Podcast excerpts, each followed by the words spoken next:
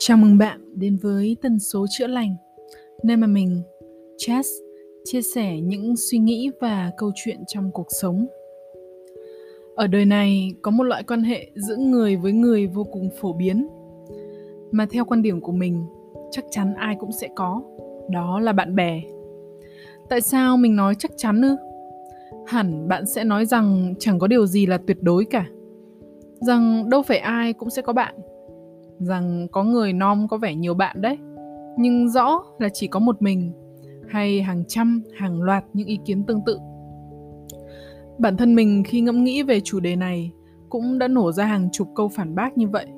Và hôm nay, mình chọn viết ra từng câu hỏi, từng quan điểm, tổng hợp và ngồi lại phân tích cùng mọi người.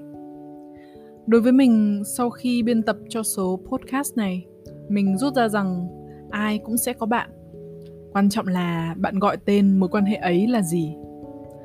Quan điểm của mình hiện tại chia làm hai nhóm, đó là quan hệ ruột thịt và quan hệ xây dựng. Khi nhắc đến chủ đề này, mình cũng muốn chia sẻ và lan tỏa tình thương tới tất cả những bạn đang nghe podcast, nhưng không may lại không có bất kỳ mối quan hệ ruột thịt nào trong đời. Bạn xứng đáng có gấp đôi bạn bè hơn người khác. Và mình sẽ chia sẻ thêm về những mối quan hệ này trong quan hệ xây dựng. Bản chất, khi nói đến quan hệ ruột thịt, bố mẹ hay anh chị em ruột của mình đã luôn luôn là một kiểu bạn bè. Họ đã luôn tồn tại trước hay sau khi chúng ta sinh ra, hay kể cả những người họ hàng cũng sẽ như vậy. Thế giới con người đầy phức tạp về giáo dục và tôn giáo đã giúp chúng ta đặt tên cụ thể cho họ là bố, là mẹ, là ông bà, anh chị, vân vân khi thực sự suy về đặc điểm quan hệ, họ đầu tiên cũng phải là bạn mình trước đã. Đã có thời mình ghen tị với một vài người bạn, rằng sao họ thân với bố mẹ vậy? Thân với anh chị thế? Cứ như bạn bè ấy. Thực ra những quy chuẩn xã hội tặng họ những danh xưng đặc biệt khiến ta quên đi rằng những con người ấy vốn từ đầu cũng phải làm quen trước, sau đó tiến dần lên lên thành tình bạn. Nếu họ bồi đắp và duy trì thêm mối quan hệ ấy dần dần trở nên đặc biệt hơn. Khi mình vừa có thể kêu họ là mẹ, là cha, mà vẫn có thể gọi họ là chi kỷ của mình nữa, quả là một điều tuyệt vời, phải không nào? Và nếu bạn, giống như mình, không may mắn có những mối quan hệ cực kỳ đặc biệt ấy, thì cũng không sao cả. Bố mẹ và anh chị vẫn luôn là người thân của mình, luôn là người bạn đặc biệt của mình. Có một vị trí không thể thay thế, và dù người bạn ấy có chẳng may không tốt không công bằng, không yêu thương bạn trong một vài thời điểm hay thậm chí là trong suốt quãng thời gian sống bên nhau, thì mình hãy xem họ là những mối quan hệ có danh xưng thôi. Chọn cách đối xử đúng mực, những tâm sự giấu kín yêu thương mà không thể đem kể cho họ. Chúng ta hoàn toàn có thể chia sẻ cho kiểu bạn thứ hai. Đó là quan hệ xây dựng. Thường thì kiểu quan hệ này sẽ bắt đầu là những người xa lạ với nhau chúng ta có thể vô tình gặp nhau ngoài đời hoặc thậm chí qua trực tuyến online, cơ duyên sẽ giúp chúng ta gặp nhau trên đường đời này mình có nghe đâu đó nói rằng bạn phải gặp người đó đến 500 lần ở kiếp trước thì kiếp này mới có một lần chào nhau. Mình chọn kết nối với họ hay không? Mối quan hệ này có thêm được bước nữa hay không? Đó là khi bạn quyết định giao tiếp thêm mà bây giờ người ta hay gọi đó là kiểu bạn xã giao. Thế giới giờ thật sự muôn màu muôn vẻ. Và dù bạn không đủ khả năng làm thân với cả thế giới này, nhưng hoàn toàn có thể sẻ nhỏ sự quan tâm để kết bạn với cả một nghìn người xã giao. Đôi khi nó nhỏ đến mức hóa thành bản năng thân thiện mà bạn sẽ không cảm nhận được mình thực sự đã có bao nhiêu người giao tiếp cùng hay đã giữ liên lạc với nhau. Bản thân mình cũng có hàng trăm người bạn học và đồng nghiệp cả nghìn người trên mạng xã hội mà mình follow, ti tỉ những mối quan hệ thoáng qua ngoài đời, và đã nghĩ rằng họ chẳng là ai trong cuộc sống cuộc đời mình. Do họ chẳng có vai trò gì đáng kể, nhưng thuần túy để mà nói, đó cũng là một kiểu bạn. Sau đó, nếu bạn tìm được một người phù hợp, thậm chí làm vài ba người cho đến nhiều người, lúc đầu sẽ là tâm sự, là những buổi đi chơi hợp cạ, làm việc chung sau đó có thể là cả vượt qua những khó khăn thử thách cùng với nhau. Chúng ta đạt được mối quan hệ cao hơn, gọi là bạn thân. Với cuộc sống của mình nói riêng, mối quan hệ này là vô cùng thiêng liêng.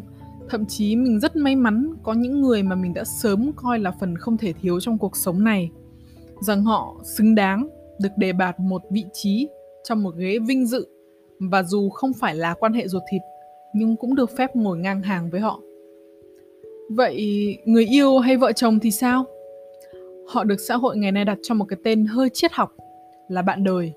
Nôm na đó là những nhân vật sẽ đặc biệt đi cùng bạn trong phần lớn chặng đường đời và cùng nhau chia sẻ một loại tình cảm lứa đôi mà chỉ có ở mối quan hệ bạn bè này mới có.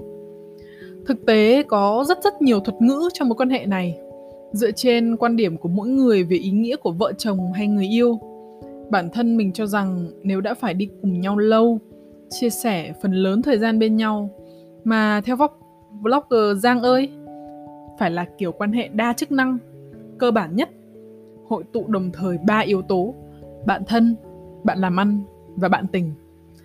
Rõ ràng rằng thiếu đi một thứ thôi mà theo quan điểm của mình, mối quan hệ này sẽ rất khó để có thể lâu dài và bền vững.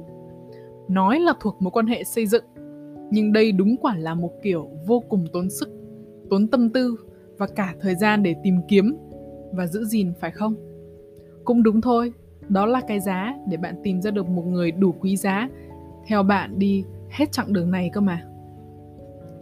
Ở đây mình không muốn kể đến những người mà bạn chưa từng gặp, chưa từng tiếp xúc, nhưng cũng gây khó dễ hay khó chịu cho bạn, mà ngày nay họ gọi là những anti fan những haters, anh hùng bàn phím hay người ta vẫn hay nói đùa là cả mấy bà hàng xóm không tên trong nhiều câu chuyện nữa? Thật ra thì họ đâu có thực sự hiện diện trong cuộc đời bạn. Bạn đâu cần phải quan tâm hay nghĩ đến họ làm gì.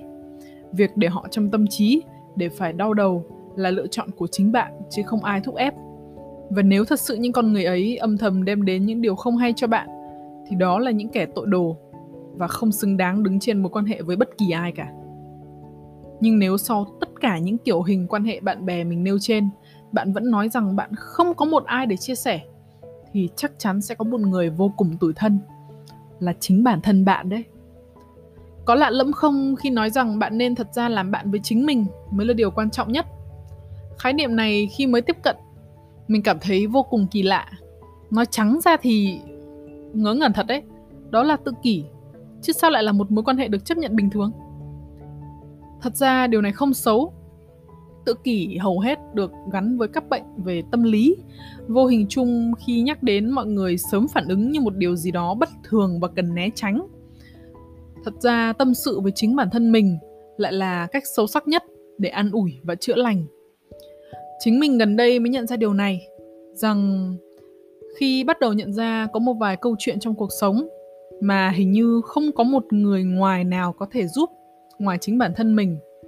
Mình cảm thấy bế tắc, cảm thấy hình như mình chẳng thể chia sẻ được cho ai. Mình bỏ quên người bạn đấy đằng phía sau.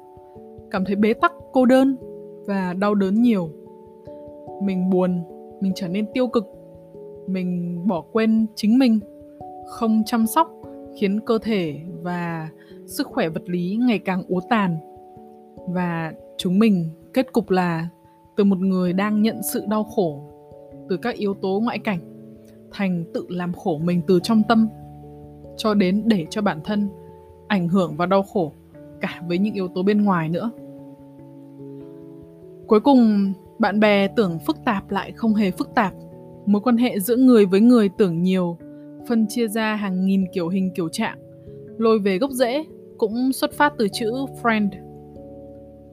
Vậy nếu mình ghét người đó, thù người đó thì sao? Cho Chess hỏi lại nhé. Chẳng phải họ cũng đã là từng là bạn của bạn hay sao?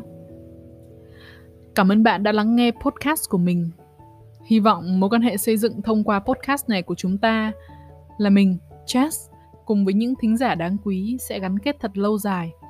Và hy vọng mình có thể giúp bạn nhẹ nhàng hơn khi đối mặt với mọi mối quan hệ. Vì khi mình gọi nhau là bạn, trước khi làm bất kỳ điều gì mọi thứ đã giản đơn đi thêm được một nửa rồi. Phải không nào?